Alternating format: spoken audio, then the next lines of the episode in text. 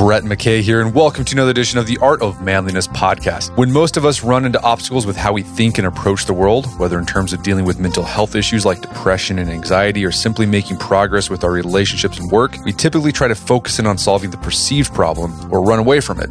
In either case, instead of feeling better, we often feel more stuck. My guest today says we need to free ourselves from these instincts and our default mental programming and learn to just sit with our thoughts and even turn towards those which hurt us the most. His name is Steven Hayes. He's a professor of psychology and the founder of ACT. It's ACT, Acceptance and Commitment Therapy. He's also the author of over 40 books, including his latest, The Liberated Mind How to Pivot Toward What Matters. Steve and I spend the first part of our conversation in a very interesting discussion as to why traditional interventions for depression and anxiety, drugs and talk therapy, aren't very effective in helping people get their minds right and how ACT takes a different approach to achieving mental health. We then discuss the six skills of psychological flexibility that undergird ACT and how these skills can not only be used by those dealing with depression and anxiety, but by anyone who wants to get out of their own way and show up and move forward in every area of their life. After the show's over, check out our show notes at aom.is slash liberated mind.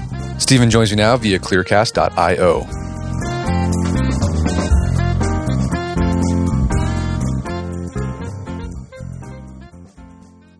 All right, Steven Hayes, welcome to the show.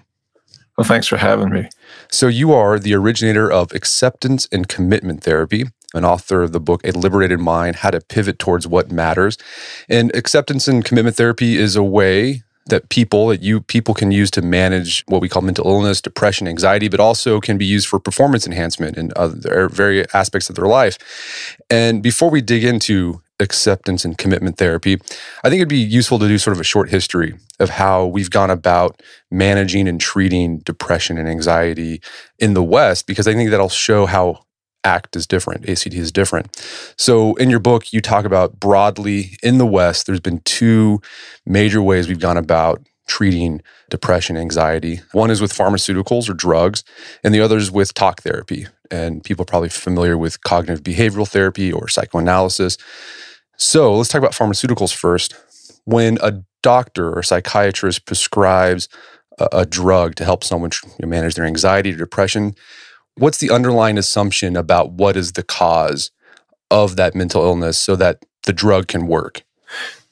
Well, really, we've gone through about 40 years as the biomedicalizing human suffering. And the idea was that if we defined these things, to, you know, signs and symptoms, we'd find the underlying disease.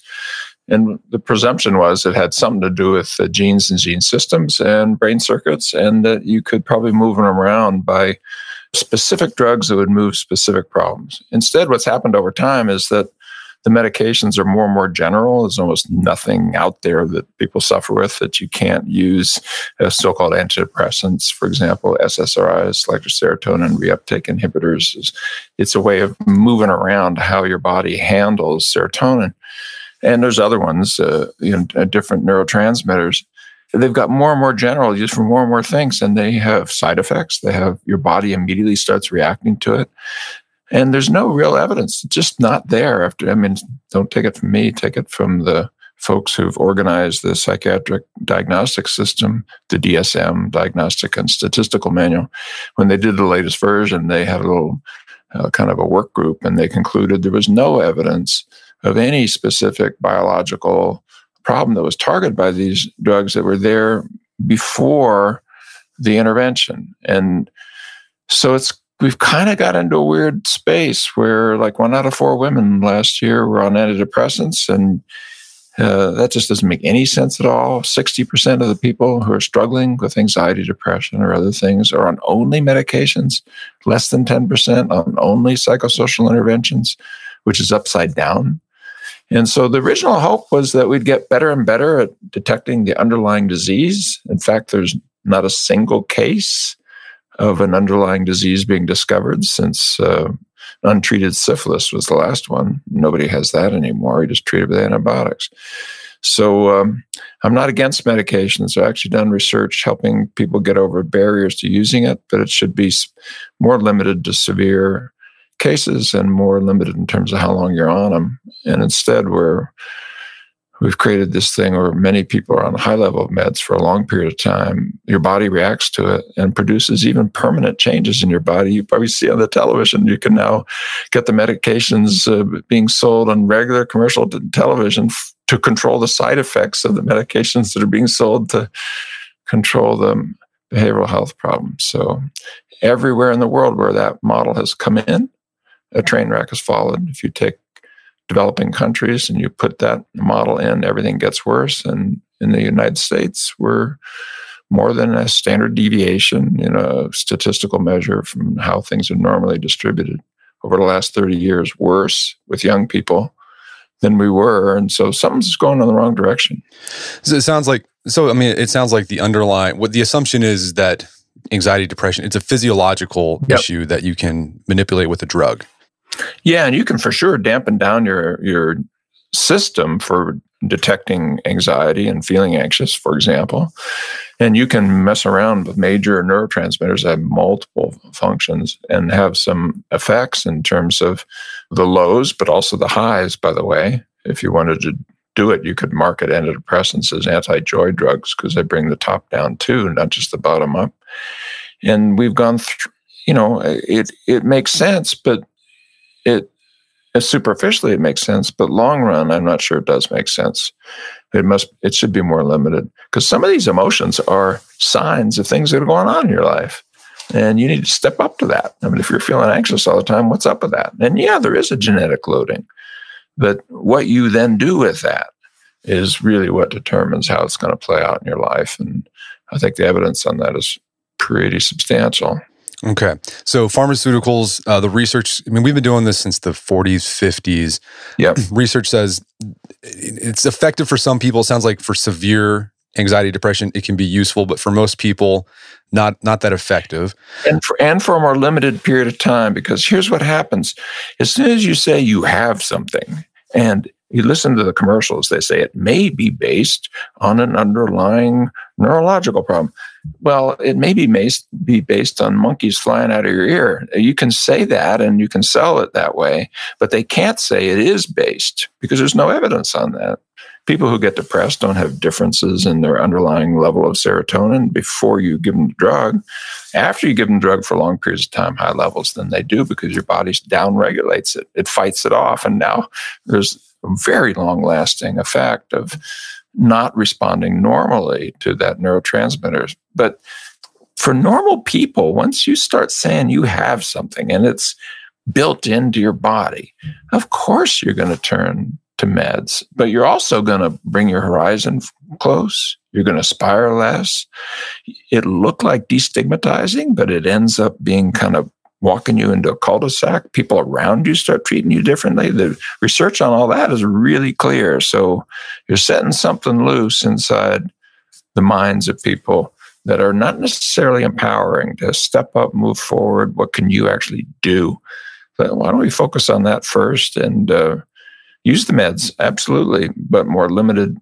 Taper them off, keep them shorter, and use a rationale that empowers people to change their lives, not just sort of uh, hammer down their physiology. So the other approach to treating anxiety, depression has been talk therapy. And the grandfather of talk therapy was Sigmund Freud. Yeah. What was his approach to talk therapy? And, and what does the research say? Does it does that work? There's elements of it that work, but you know, one of the problems that happened because we're going back 100 years, and the, you know, Freud didn't really have scientific principles of behavior, psychology, and so forth to rely on. So he had kind of a pseudo a neurology me- metaphor. He was interested in function, what's going on underneath the surface, and that's good. But he wasn't guided by uh, experimental science because it wasn't there. And so some of the ideas are truly goofy, you know, that you really have a secret desire to have sex with your mother, and that's really producing a conflict. Oh, please.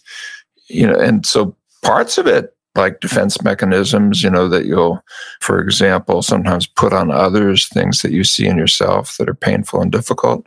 Projection, that's real. But it wasn't linked to science well enough to move forward. And soon enough, there's a rebellion against it, mostly by the humanistic folks who thought, you know, we should be a little more practical, focus on meaning, purpose. That's what I cut my eye teeth on, and I still kind of like that. But again, without good, clear science on what do we mean by meaning and purpose and all the rest. So it wasn't until the behavioral folks came along with scientific principles out of the animal lab that we got out of that era. But then they had problems too. But um, talk therapy, uh, you know, has been on an arc uh, in the culture. We've been learning how to do it, and I think we're able to do it better. I kind of like calling it do therapy, not talk therapy, because I, I only want to talk enough to get people to do something different. If it's just blah blah blah, you know, uh, I'm not sure that's going to really change uh, anybody's life. Well, in, I mean, so I think one of the things with Freudianism, psychoanalysis, like the, their goal is like if you can figure out what's causing the underlying issue, then somehow the issue is going to resolve itself, right? If you can figure out, oh, if you had something that happened in your past and you bring that to surface, then somehow that's going to be able to allow you to move forward. And as you said, the humanistic and then the behavioralist and then later cognitive behavioral therapy said, well, maybe not. Maybe we need to instead try to figure out how to help people in the moment so they can move forward instead of just looking back. Yeah, going off, if you know, we are historical beings, so our childhood does influence us for absolute certain, sure. But it's the past that's in the present that we really need to focus on, and the past that's dead and gone, uh, not so much. And without really good scientific principles to sort through that, you know, psychoanalysis was pretty darn wild, is how you would kind of look at your own uh, history.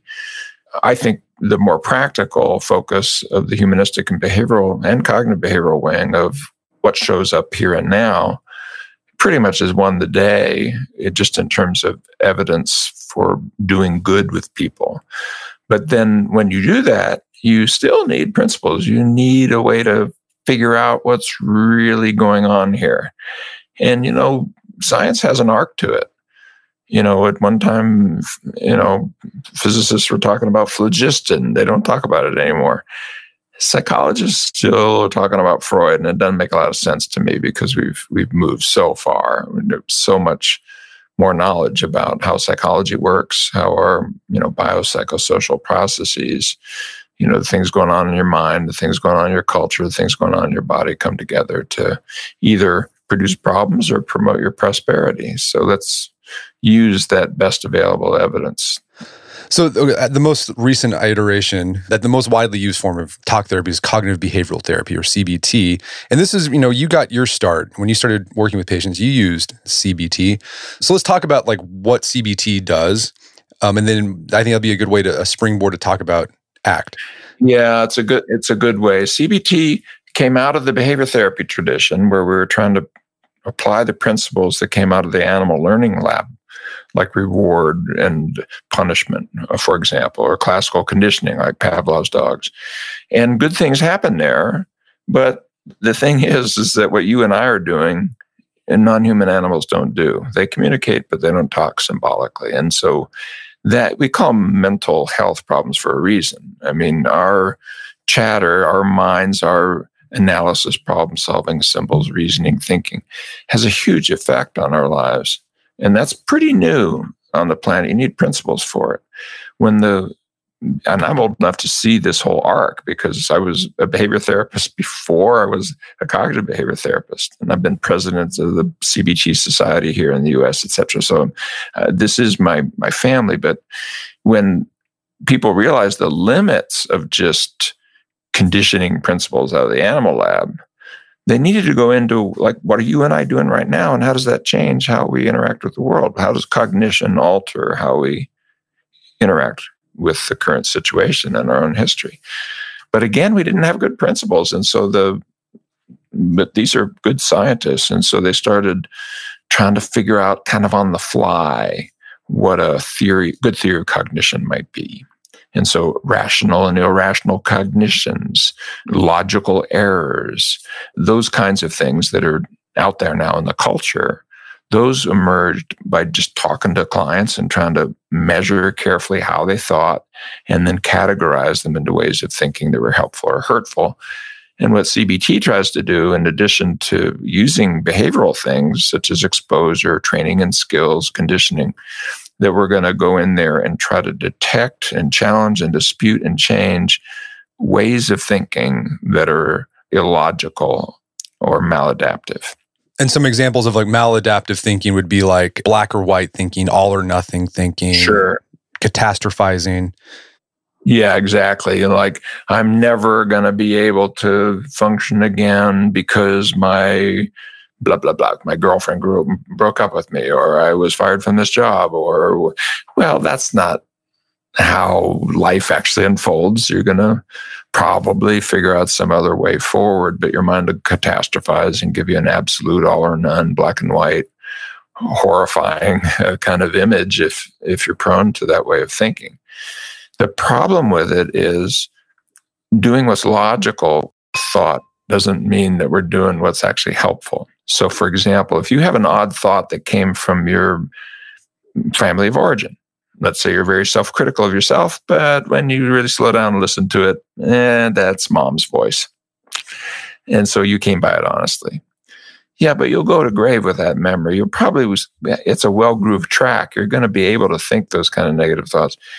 If I'm asking you to detect, challenge, dispute, and change, it's going to, thoughts, I'm first going to say, focus on the thought well, these are goofy thoughts already. Maybe that's the last place you want to focus. Maybe you want to focus on your purpose, on what you could actually do with behavior to do a better job of succeeding, etc.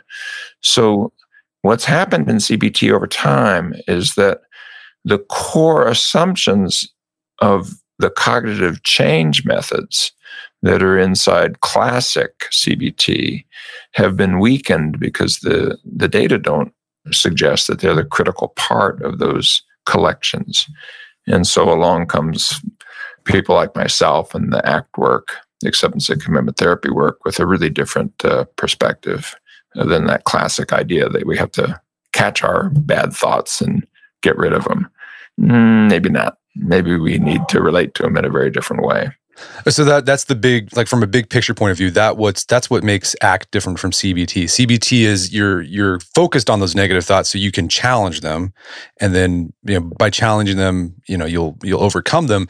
ACT says no, actually that might actually make things worse and you just need to learn how to accept and and move on and like live live more uh, forward looking type of life. Yeah, and it you know accept, but also sort of change their function. It, how you relate to your own experience is what really determines how it plays out in your life. You know, a lot of this stuff is conditioned. If I said Mary had a little and you grew up in this society, you know, there's only one thing you're going to think. If I demanded that you think differently, suppose lamb was a horrible word you could do it, but what you actually do is say you thought uh, cup, you know, Mary had a little cup, not a lamb. Well, you're right back to lamb again because it's it's kind of like a bad uh, cell phone commercial. Am I there yet? Am I there yet? Every time you ask it, you're coming right back and regrooving a connection to parts of the things that you want to change. And what happened in the the work that I did you know, when I realized the because of my own personal struggles initially, and then my clients, the limits of behavior therapy and cognitive behavior therapy as it was back in the 80s, I spent about 15 years essentially trying to hack the human mind. We're going to take a quick break for a word from our sponsors. Wedding season is coming up, and if you are preparing for the big day, I know wedding planning can be really intimidating, but finding the perfect suit shouldn't be. Indochino makes it easy to get a fully customizable suit right from your home. Don't just wear any suit on your big day, wear a custom made to measure suit. Suits start at just $499, which is about the same price you'd pay for an off the rack suit at a department store. And they've also got custom made to measure shirts starting at just $89. So I've talked about my Indochino suit on the podcast before. They've been a long time podcast sponsor. It's navy blue. The measuring process was super easy. They got these video guides you follow. You'll need another set of hands to help you out with that. But the really fun part is customizing it. Got to customize how I wanted the lapels on the jacket, the pockets, the lining. I went no pleats on the pants on this suit. A lot of fun. And then in a few weeks, you have a made to measure custom suit sent directly to your door. When planning your wedding, get a suit as unique as you with Indochino. Go to Indochino.com and use code manliness to get 10% off any purchase of $399 or more. That's I N D O C H I N O.com, promo code manliness. All right, so if you're like me, you've probably signed up for a whole bunch of stuff that has a recurring monthly fee. Subscriptions to newsletters, subscriptions to services that you use online, uh, could be a streaming service, something like that. You sign up for it and then you forget about it. And then every month you're getting charged and charged and charged and they just all add up and you have a hard time trying to figure out where did i sign up for this? I don't know where this is coming from. Well, let me tell you there's an app that can help you with that. It's called rocket money Rocket Money is a personal finance app that finds and cancels your unwanted subscriptions, monitors your spending, and helps lower your bills so that you can grow your savings.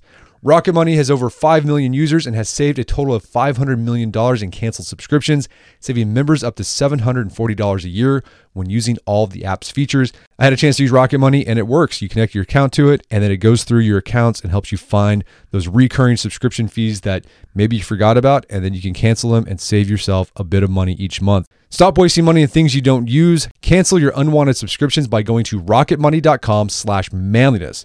That's rocketmoney.com slash manliness, rocketmoney.com slash manliness. Daylight saving time is starting up again. The goal of this is to give us more daylight from March through November.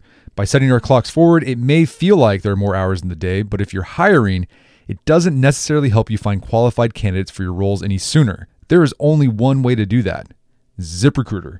And right now you can try it for free at ziprecruiter.com slash manliness. ZipRecruiter works around the clock to help you find qualified candidates. Once you post your job on ZipRecruiter, they send it to 100 plus job sites so you can reach more of the right people. ZipRecruiter smart technology also quickly scans thousands of resumes to identify people whose skills and experience match your job. Spring forward with a new hiring partner, ZipRecruiter, and find top talent sooner. See why four out of five employers who post a job on ZipRecruiter get a quality candidate within the first day. Just go to this exclusive web address to try ZipRecruiter for free ziprecruiter.com slash manliness. Once again, that's ziprecruiter.com slash manliness. ZipRecruiter, the smartest way to hire. Picture that thing you've always wanted to learn. All right, you got that in your head? Now picture learning it from the person who's literally the best at it in the world. That's what you get with Masterclass. This year, learn from the best to become your best with Masterclass. Masterclass offers over 180 world class instructors, and many of these instructors are former AOM podcast guests. You can learn negotiation from Chris Voss, leadership skills from Jocko Willink, how to master your habits with James Clear. Plus, every new membership comes with a 30 day money back guarantee, so there's no risk. So recently I went through the masterclass on negotiation with Chris Voss. A lot of useful information in there. Talked about the value of knowing a negotiation, how to use your body language and speech patterns to get your best out of a negotiation. Very well done. I really enjoyed it and got a lot out of it. Right now, listeners of our podcast can get an additional 15% off an annual membership at masterclass.com slash AOM. Get 15% off right now at masterclass.com slash AOM masterclass.com slash AOM. Check out the masterclass on negotiation with Chris Voss. And now back to the show. And what you discovered through many years of research that there are six processes or skills that lead to greater cognitive, emotional, and attentional flexibility. And the first one is noticing your thoughts. And what gets in the way of that process is something you called the dictator within. Who is this dictator and what does he sound like? Well, it sounds like what you're, uh, what goes on in your mind when you're quiet and you've just had an argument with your spouse or your girlfriend or something. You know, it, or when you're thinking about, uh, you know, some great plan you're going to have, or whether you're going to succeed at something. It's that voice that tells you what to do, how to solve the problem, and by the way, who you are and what's wrong with you. Uh, you know, and it's the problem-solving voice, the figure out the problem. But it, but, and that's great in the external world. Figure out how to do your taxes, fix your car. It's great. Figure out how to have peace of mind or purpose. Not so great. Figure out who you are, what you really care about. Not so great. Uh, because this, you are not a problem to be solved. There, I mean, there's vastly more to you than just that one part of you. Number one. Number two, as soon as you're in that mindset, whole great portions of you are your own enemy because you've got lots of things that you don't like about yourself. You always will. If you make that pro, pros and cons list and strengths and weaknesses list, that's going to show up. But the question is, what can you do from here to move in a direction that you really care about? And sometimes that requires first getting your feet on the ground, kind of more the way you would uh, if you saw a sunset tonight. You wouldn't try to solve the problem of the fact that it was a particular color. You just say, wow. You probably wouldn't say, God, a little bit too much pink over there. You know, it just wouldn't occur to you. Well, when you come into your own life, you want to have that kind of wow appreciation of the wholeness of your life. And then what, what can I do to move forward? Okay, I want some problem solving language in there. But the dictator within has been so fed by modern media and by the just the way that we uh, Uh, are told to try to deal with our problems that you know we get entangled with it. We disappear into it sometimes for months years at a time. And meanwhile you, you know eventually you get to the point where you need like mindfulness classes just to show up in the present moment. You're so used to disappearing off into woulda shoulda couldas or i should have done you know rumination worry etc and so we need to learn how to rein in the human mind and not have it just run us around like a, a leash, uh, you know, through a ring in our nose. And uh, if you don't, you're going to suffer a lot because there's a lot of programming in your head that is not wise. You know it's not wise, and yet you can't uh, uh, uh resist just almost immediately reacting to it when it shows up. And Next thing you know, you're arguing when you don't want to. You're defending when you don't need to. You're forgetting when you need to remember you you've lost direction and purpose. Getting your feet on the ground, showing up, being more mindful, notice what's going on requires a different mode of mind than that dictator voice. So examples of the dictator voice is like if you're feeling down, it's like be positive, don't be negative. Uh, if you're feeling anxious, like the dictator is saying, there's nothing really here for you to be afraid of. You're you're you're exactly. blowing that. That's that's that's probably what it sounds like. Yeah, you know, and the thing is, is that superficially soothing, it might even be a little helpful in the moment sometimes if you have something really to do. But you get into a chronic mode like that. And next thing you know, the side effects of that and the dumbing down of that, for example, let's just be positive, let's just be positive. You've probably been around people who are just relentless in that. And frankly, sometimes uh, it's irritating, you know, if bad, th- bad things are going on, you know, you, or reactions are having that you really need to read. You need to notice that you feel uncomfortable right now. You're feeling anxious right now. Well, you know, maybe that person you're about to date is not for you, or maybe that job you're about to take is not really what your gut tells you to do. You can close off your access to the whole of your history by just putting these kind of meta rules down, like I'm only going to think positive thoughts. Well, that's nonsense. I mean, negative thoughts have a role. Getting entangled with them, disappearing into them, okay. But you know, you can get entangled and disappear into positive thoughts. Have you ever been around a narcissist? You ever been around somebody who thinks they're the greatest of the great and the grandest of the grand, no matter what happens? Do you enjoy that experience? Now, of course, you don't want to be around folks who are going to go, "Woe is me! I'm so I'm polypathetic." You know, help me, help me. No, you don't want to be around that either. But both of them are the same deal of us disappearing into our minds and not showing up as the whole pe- persons that we are. And learning how to do that is something that we've, some of that's in our spiritual and wisdom traditions, but it's now in our psychotherapy traditions. And some of the methods, some of the methods we've invented, you know, you, you can see the benefit in 30 seconds you can do things that you can put onto the factory floor or into a business meeting or into your workout that's why it doesn't just go to anxiety and depression. These processes are central to leadership, running a business, doing this podcast. They're central to everything. And um, so take advantage of your pain and struggle to learn skills that you can use across the range of things that challenge you in life. That's a lot wiser way forward. And that's, I think, where all of the evidence based uh, therapies are trying to go, at least the newer ones uh, that uh, ACT as sort of had a leadership role in creating. So, the first skill of psychological flexibility is to notice your thoughts. Just witness them, observe them, just be curious about them instead of trying to fix and change them, which gets you even more tangled up in them. And another part of this, another skill of cognitive flexibility is opening to your emotions, which can mean instead of trying to escape from painful feelings and the hurts you've had in the past, sometimes you just need to turn towards them. You can't run away from your doubts, your difficult memories, past betrayals. Good luck doing that. I mean, you can maybe the, the old joke is, you know, uh, sort of a bottle in front of me or frontal frontal lobotomy neither of which are good. Uh, you know, so brain injury or or being drunk. You know, maybe you could get away with that, but then you can't get away. You know, then that has a cost. So grow up. You got to figure out a way to show up to your history as it is, not as what your mind says it is, and do something healthy with it, other than run away, run away, run away, which makes it more central and in a way more perverse in its impact because you get stupider, not smarter you, you stop being able to read what's going on. There's really good evidence of this. People who are suppressive of emotions and thoughts create self stupidity. They make bad choices. They put themselves in dangerous situations. Why?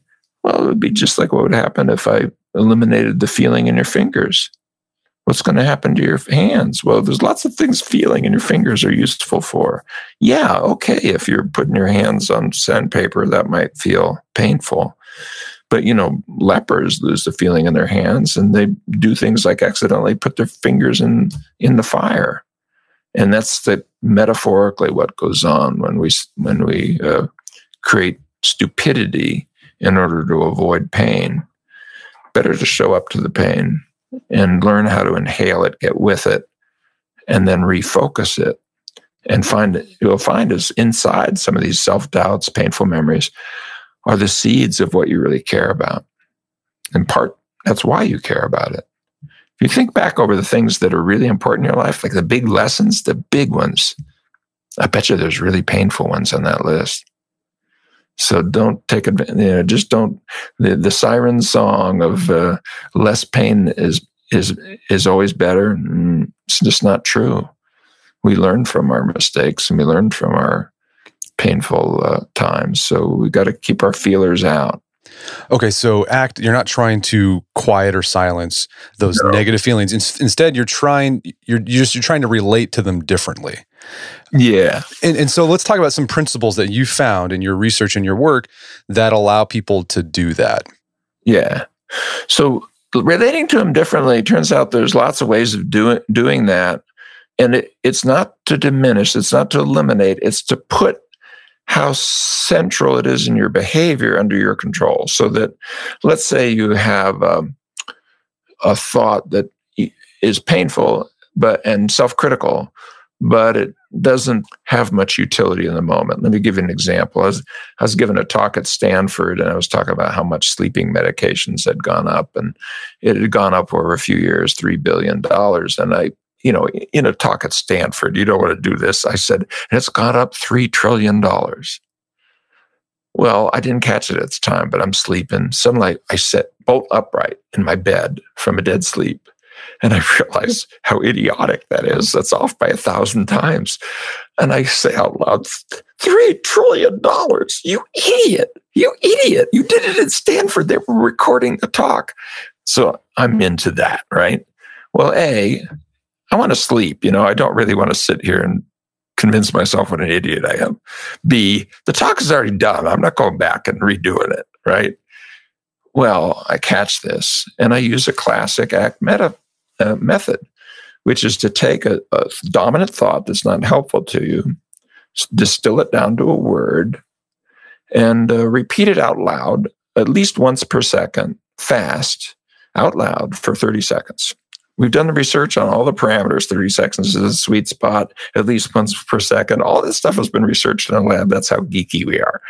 And so I sit there on the edge of my, edge of my bed uh, down there in Palo Alto and I say, idiot, idiot, idiot, idiot, idiot, idiot, idiot, idiot for 30 seconds. And then I go back to sleep.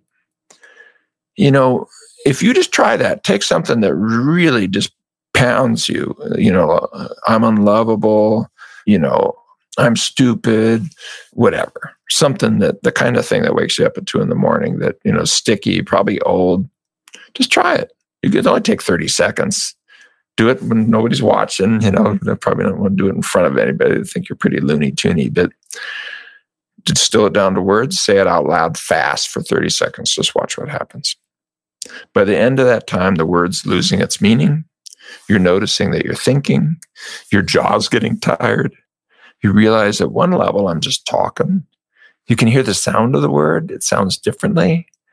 And the distress produced by the word goes down very substantially. That's all been researched. There's probably a hundred studies on that now. We were the first to do it. It was invented by a guy named Titchener, who was the father of American psychology. He wrote about it in 1907. We were the first to ever use it clinically.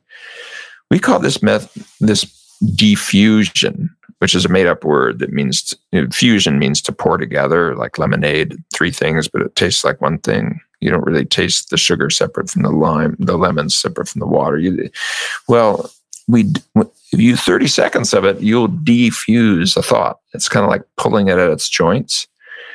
And then the next time you have that thought, you'll have a little bit of a sense of, mm, I could just notice it. Notice that I had that thought. I'm stupid. Okay, thank you, mind, very much for that thought. I got some work to do, though. Uh, uh, thanks for trying to help me out. But so, and there I'm into another defusion method. Method. Thank your mind. Give your mind a name. Thanks, George. Trying to help me here. But frankly, uh, I've got that covered it's not to diss your mind. It's not like you're trying to just turn off your mind. You're just trying to do what you would normally do if you had kids in the back seat of the car quarreling. You'd know how to turn it off mentally. You can do the same thing, not in a way that's avoidant, but in a way that's okay. I've listened. I've taken. What's useful here? I'm going to leave the rest. And change your relationship to your thoughts, feelings, memories, and bodily sensations, put it under your conscious control. That way, you can allocate attention to what's important. You don't have to waste attention on what's not, but you're still have a channel open. You're not suppressing, you're open. And uh, defusion will help you learn how to do that. And it sounds like the goal of defusion is to help people be more cognitively flexible. Like instead of exactly instead of trying to put order and trying to quelch everything, you're just like, okay, that's I've got that thing, but I I can do I can still act in a way I want to act, even though that emotion or feeling or thought is there. Yeah, you can bring it along with you. In fact, right inside the, oh, you stupid idiot, is I do want to do well. Okay, well, let's use my mind to focus on how to do well and groove things, etc. Right, what's right inside that anxiety about an upcoming date, let's say, is I do want to have relationships that work. Okay, well, let's focus on that. And your feelings are not your enemy. They're an echo of your history and what's showing up in the present moment. Your thoughts, your memories have a role, have a place but they're not your boss. They're not, you don't turn your life over to them. They're part of you. They're in you and with you and part of you. And you're bigger than all of that. So, can you create room for your whole history? Allow it to inform what you do, but don't let it dictate to you what to do. And if you learn these kind of cognitive and emotional and attentional flexibility skills, well, then you can have a history that has painful things in it. We've all got that. But you don't have to get stuck on it, wrapped around it. It's not like a, you know, cord wrapped around an axle. It's knotted up. You know, you can't, you know, you can't proceed until you, you know, untie the knot. We can untie this knot by relating to our minds and our emotions and our history in a different way that's more flexible. So the fourth act skill is learning to see the perspective of others. And the other skills can lead to it because as you get better in touch with your own sense of self, you can get better in touch with other people. There's a part of you that will connect you to others. I'm here, you're here, we're here. There's a we inside this me of awareness. So that's what's in the wisdom traditions, the spiritual traditions, the mindfulness traditions. And that's why meditation is everywhere. You can hardly open a magazine without seeing meditation as a word. And people are learning in the cacophony of Western culture, we better find a way to put our feet on the ground and show up in consciousness and connect in consciousness to others. So that defusing from the self story is step one. Catching that there's this awareness part of you that from which you can have difficult emotions and carry them without domination, difficult thoughts from which you can allocate attention flexibly. So the act work consists of backing out of the conceptualized self, the ego, if you want to use that word, and showing up to this more transcending observer, witnessing person behind your eyes sense of self, not alone and disconnected, but connected in consciousness to others. And from there, a lot of things are possible. And there's a reason why you dumped endorphins when your mama looked in your eyes. There's a reason why you have whites around your eyes so that you can see from across the room where others are looking.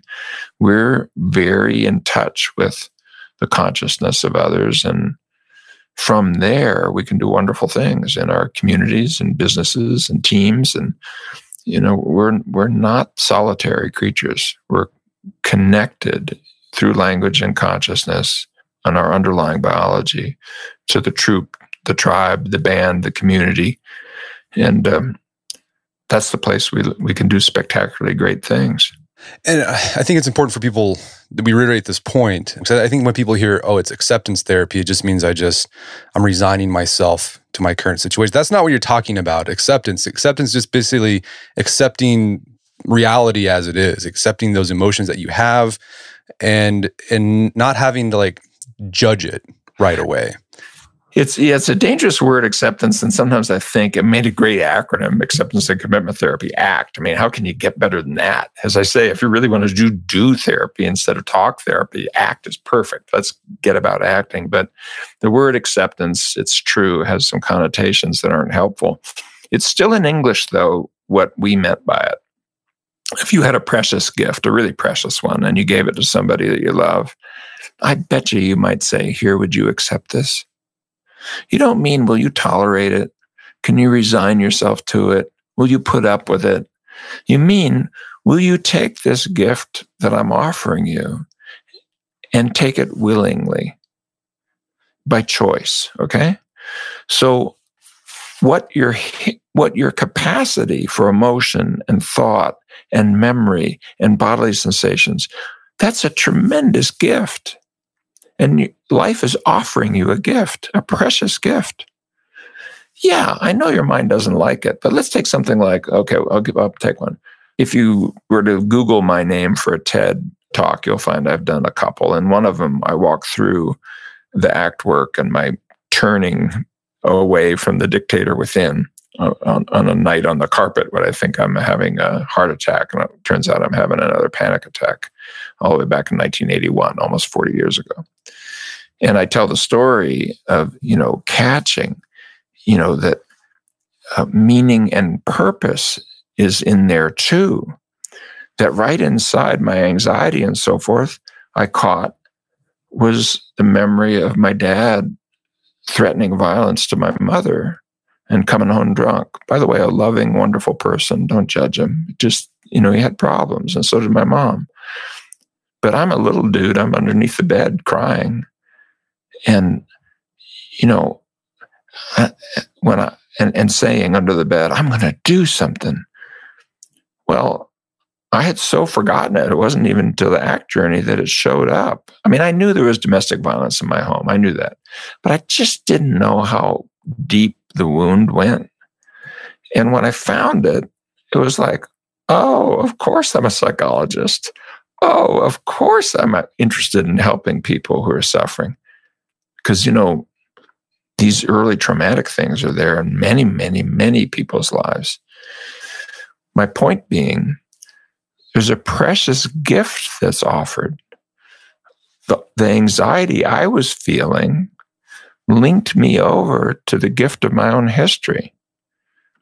And yeah, I'm feeling nervous. Uh, you know, my first panic attack happened when I was in a department meeting with, as I say in the TEDx uh, talk, watching f- uh, full professors fight in a way that only wild animals and full professors are capable of. And the reason it was so anxiety provoking for me, I didn't find out until years later. It was reminding me of hiding under the bed and hearing my dad shout at my mother and threaten her with violence. And so, knowing that, it makes sense of why I'm working so hard to help people with trauma and anxiety and depression. Because I couldn't do that at eight years old with my parents, but I can do it now. And so, inside your pain are the things you most care about. Think about it. The things that you are moved emotionally in a quote negative way, pick anything. Now flip it over. What does that suggest you care about deeply? If you're terrified of intimacy, I bet you you've been through betrayals. And inside the betrayal is yearning for loyalty and trust and intimacy. Isn't it? That's why it cut you through the through the heart. And the same thing, go over and over again. If you're really anxious around people, I bet you you really care about being with people. If you're really struggling with depression, I bet you you really would like to feel again in a way that's whole and free. Not be like a the metaphor of a divot in the road, depressed, you know, squeezed down, like life squeezed out of you. Just go through the list. And so acceptance is from the original Latin root, meaning to receive as if to receive a gift, septarian in, in Latin. And it's still in English. And uh, we, we're not interested in wallowing. I have like zero interest in rolling around in your pain for no point. But showing up to the whole of your history so that you can be empowered to be all of what you could be that's awesome. And being able to use your history to help you be an ally, even the painful parts, that's wonderful. You can learn to do that and you'll be more effective in every area of your life. That's what the data shows. So stop running away, plant your feet, show up, open your eyes, learn the skills to do that without or being overwhelmed or wallowing. And now focus on what you really want to create in your life and get about the do therapy part of uh, ACT. What are you going to do with that? No, I really like that idea of accepting and looking, and it means like accepting those emotions you have for, for what they are, the completely like the the negative and the pot, like and trying to find the positive, yeah, underlying positive, because that that goes to a, a, part of ACT is this, you know finding out what you value, which will yeah. allow you to this is the final step to take action to do something about what you value. So those negative emotions can help you find out what you really value in life, so that you can take action on those positive affirming values. Yeah, exactly. And, you know, it turns out, by the way, if you run away from negative emotions, pretty soon you start running away from positive emotions. I didn't know that when we started the act work, but we found that. And how pathetic is that? You know, in the, in the name of feeling good, you can't feel at all. So let's do a good job of feeling. Let's feel good and then move our attention towards what we really want to have as qualities of what we do. How do you want to be as a whole person in this world? And there's four ways into that. You can take pain and flip it over, what I just talked about. You can think of the really sweet moments in a given area, your work, your relationships, anything that's of importance to you, the really sweet ones, unpack them. You're going to find the qualities that you want in your life. Think of your guides and heroes. We've all got guides and heroes. Why, why are they heroic? Why do we hold them up? Because something about the way they are is shows the kind of values we want to put in our behavior. And finally, is authorship. If you were just writing a story, how would you write this? What's the next chapter going to be about? Not at the level of who's going to show up, what the details are. That's not in your control. You might have a disease right now. You're not going to find out till you just go to the doctor. You may have a plane fly into your garage in the next moment. That can happen. But what is the arc of this story about? Are you writing a tragedy? Is that really what you're up to? Or you want to write a hero's journey? That's it turns out that's really in your control. So those are the four ways in. And when you do find that, then now you got a beacon. Now you got a lighthouse out in the distance. And when you're lost, you can raise your eyes and see it. You know, if you're about being a more loving and compassionate person, what are you going to have to do in the next moment to do that? If you're about really kind of contributing to the well-being of others what are you going to do? If you want to be successful and your mind says that's all money what are you going to do with that money? You know and what we found is if people don't do that they start taking their goals the concrete things they can achieve to be their values. And the pathetic thing that happens is that even when they meet their goals it feels empty. It doesn't really scratch the itch you know, you see it with money, you know, almost all of us, you know, would like to be more successful financially. But if we forget why we want to do that, what are we going to do that's pro social, that's in our hearts, that's, you know, of importance? We just end up thinking that if we have enough dough, that we'll no longer have self doubts or people will love us or whatever. It predicts misery. That research has been done. Happiness becomes inversely inversely related to financial success if you do that. I mean, what a joke. It's pathetic. I mean, you got miserable billionaires. So, how about if we focus on what brings meaning and purpose by choice, by who we are, and get in front of that person in the mirror? Use those four methods of pain or sweet moments, heroes or guides, or the kind of story you're writing, and dig down and you make some choices. What's it going to be? What you up to with the life moments you got?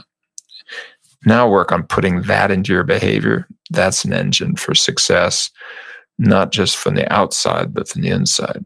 And that's why it applies everywhere. It's why it applies to sports or business or, you know, dieting or exercise or stepping up to the challenge of physical disease or, yes, anxiety, depression, substance abuse, trauma, and all of those, because these core skills are just life skills. They're success skills. They're creating a life worth living skills. No, I, love this. I mean, so I think, I mean, I, I, think this is a great big picture overview of, ACT, and there's a lot more details that you go into the book and in your other work. But I mean, I think something that'd be useful to end our discussion here is kind of give some like very broad examples of this working through, let's say, like an anxiety problem that someone's struggling with, and then also, I'd love to see like how this would work out with someone who's trying to enhance their performance on the job at work in their leadership position. So let, us start with like a someone who's dealing with like anxiety. They're they're stressed about social. They have social anxiety, for example.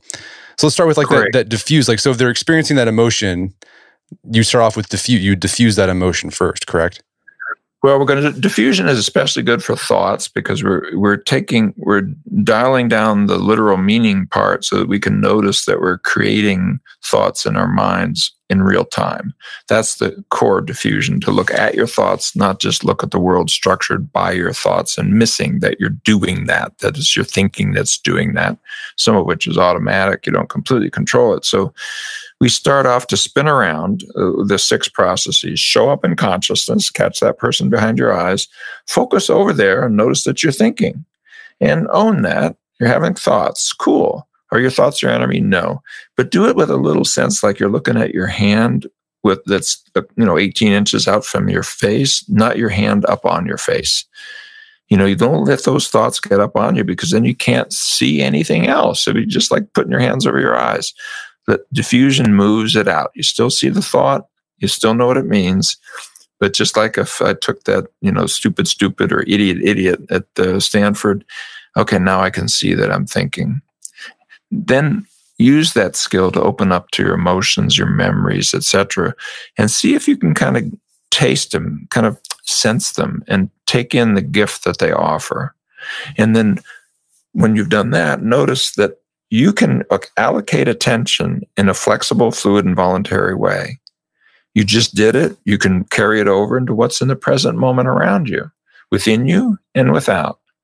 What's of importance here? What should be focused on? What should be shifted to focus on something else? Do you need to broaden your view, narrow your view, and then come over to what you really want to be about? meaning and purpose.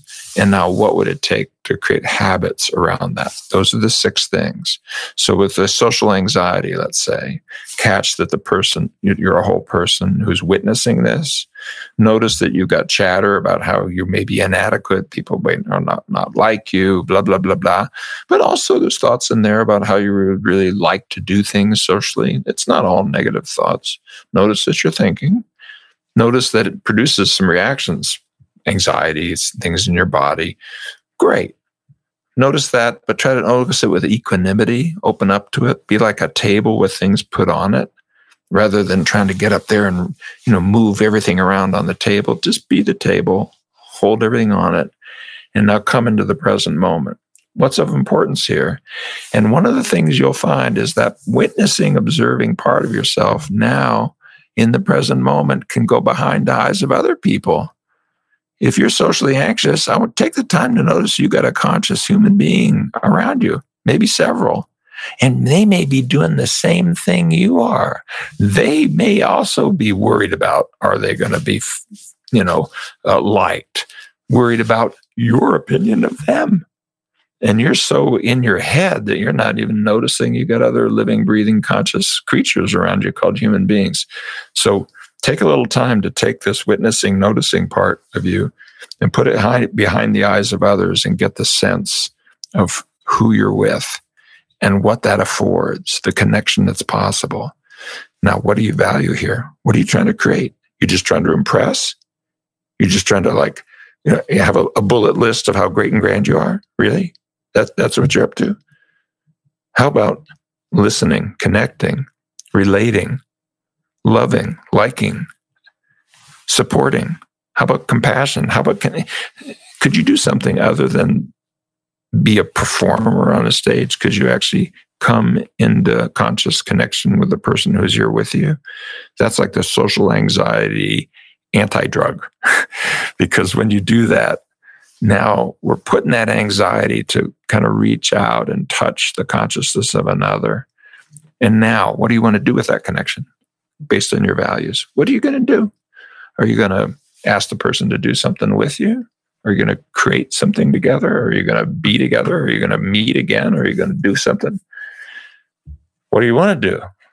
And so that arc will walk you right out of social anxiety and will take the anxiety that you feel with others into being able to do things that are values based with others, in which your own history now doesn't mock you, but becomes kind of a, a goad for the kind of person that you want to be, your best self, which is not the self aggrandizing clown suit, nor the you know, Paul, pathetic, you know, help me, I'm so weak and helpless.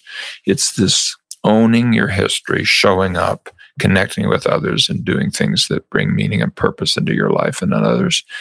And the joy of creating uh, a life worth living is right there in that spin around these six flexibility processes. You know, and all there's lots of books and lots of things for free. We, you know, you can just Google acceptance and commitment therapy and find vast amounts of things, YouTube things, and you know things for free. You don't have to pay anything. And um, you know, I have written a book recently called Liberated Mind. You mentioned at the beginning. I have another one, a self-help book that beat Harry Potter for one glorious week in 2006 when it was written up in time called Get Out of Your Mind and Into Your Life. And those may be kind of entering into the world of ACT. There's uh, hundreds of books now, literally millions in print, mostly not by me, uh, because there's a vast worldwide community that's trying to put these processes into people. Now, you did ask what what about workouts? Yeah, or work could be workouts or like work. I mean, this isn't. As you said, yeah, said, yeah, this isn't just for managing mental illness. This is this can no, be used to. Well, you know, like the just take leadership for example at work. There's pretty good evidence that transformational leaders, people who can take the perspective of workers, who take the time to see the world through their eyes, who are open to what they're feeling and thinking, include, which means you have to be open to the reactions that you have in the world of thought and emotion, and that can create at work a values based community that's about something bigger than ourselves that's not just about me me me it's about we and that that can you know use our behavioral skills in a way that create environments that are flexible and allow people at work to do creative things to best pursue the values that are there inside the business. You know, there are good randomized trials, you know, controlled studies showing that bringing ACT into leadership training produces more effective leaders with more successful businesses. And so this spin around that I was talking about with social anxiety could apply to leadership. It could apply to your relationships. It could apply to your workout routine. It can apply anywhere that the human mind goes because your mind is not always your ally. It can tell you to do things that are self aggrandizing, disconnecting, fearful, limiting, you know, mindless. And if you don't learn how to put your mind on a leash and then use your your skills to build a more flexible, cognitively, emotionally, attentionally, behaviorally flexible way of moving towards your values. You know, you're interfered with. And uh, I was, before the COVID thing, I had the great joy of uh, going and spending time with a major league uh, ball club. Uh, I think I can say the name, Toronto Blue Jays, where the performance coaches and sports psychologists are all act all the time uh, you know, people won gold medals uh, at the Olympics doing it. You know, that this is not, yeah, it's for depression and anxiety, but these skills are life skills. Uh, learn them and uh, see if they don't help, uh, whatever it is that you're up to.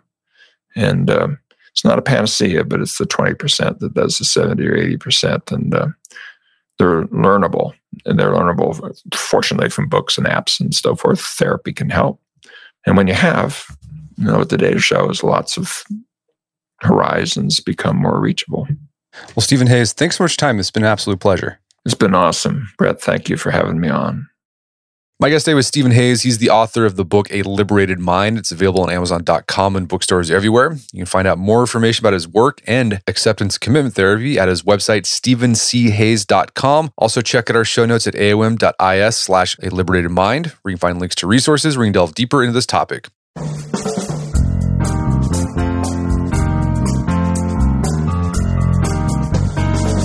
Well, that wraps up another edition of the AOM podcast. Check out our website at artofmanliness.com where you can find our podcast archives as well as thousands of articles we've written over the years about pretty much anything you could think of. And if you'd like to enjoy ad-free episodes of the AOM podcast, you can do so on Stitcher Premium. Head over to stitcherpremium.com, sign up, use code manliness at checkout for a free month trial. Once you're signed up, download the Stitcher app on Android or iOS, and you can start enjoying ad-free episodes of the AOM podcast. And if you haven't done so already, I'd appreciate if you take one minute to give us a review on Apple Podcasts or Stitcher. It helps out a lot. And if you've done that already, thank you. Please consider sharing the show with a friend or family member who you would think would get something out of it. As always, thank you for the continued support. Until next time, this is Brett McKay, reminding you only to listen to the AOM podcast, but put what you've heard into action.